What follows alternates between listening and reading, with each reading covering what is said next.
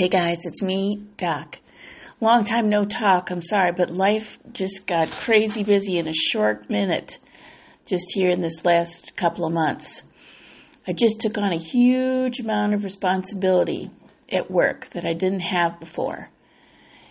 And really have been learning about what it takes to be a good and successful leader. I'd always thought of myself as a leader, you know, even just as a physician and taking care of patients. But now I've become the leader of the whole office due to some recent changes and and it's really made me think, you know, now I I can't seem to get enough of doing research and looking for tips how to make things run better and smoother and happier and more cooperative and more team oriented. I've been reading all these articles and all these magazines like Harvard Business Review and Inc. and you name it. I've I've looked at it lately and read books and read Radical Candor and you know just researched and researched. And after all this research, I think it boils down to some basic stuff that now to me almost seems like common sense. So let's talk about it. What makes a good leader, right?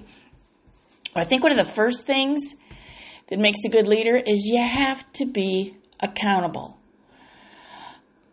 You have to be able to take responsibility for your own work and your team's work. This means sometimes you might have to apologize for mistakes.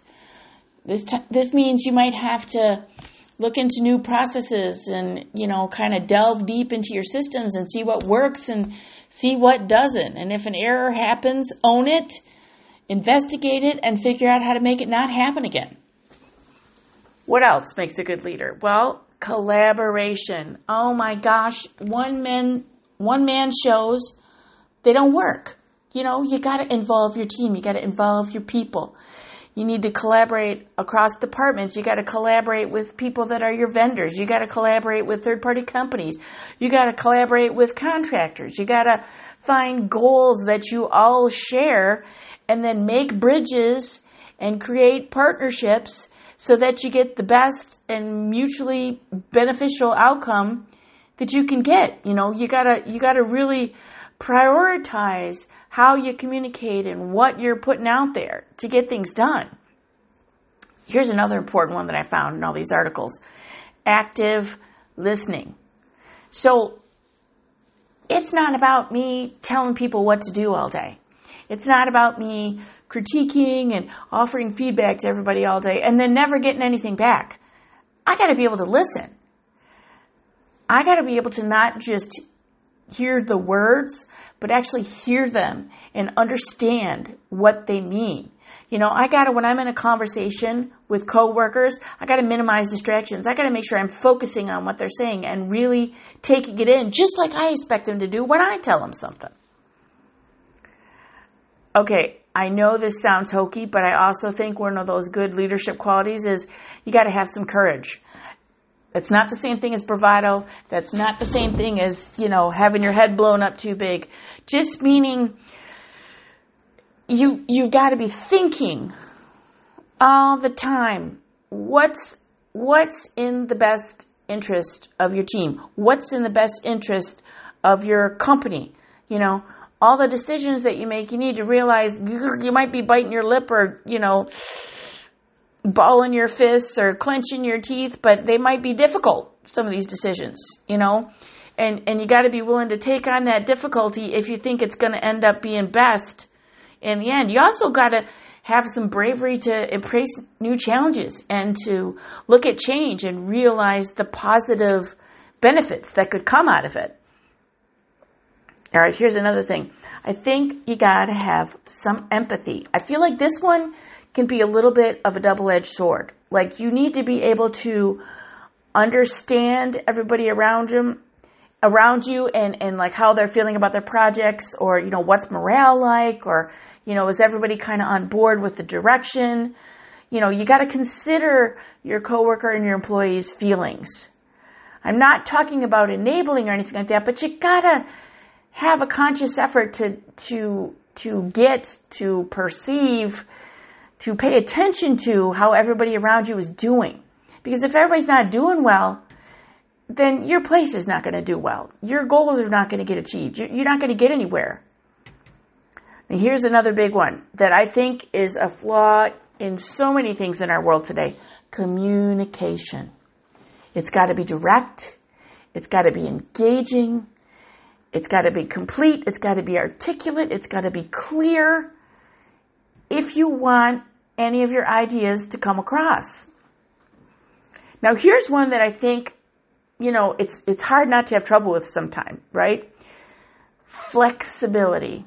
Let's talk about that for a second, right? People talk about leaders like, nope, it's my way or the highway and this is what we're doing and there's no, you know, way around it. No, no, no, no. That's more like a dictator, not really a leader. That's more trying to force your way with, you know, no bendability, no ability to adapt. Yeah, that's that's bad. We want we want the opposite of that. Right? Next thing. You got to be eager to learn.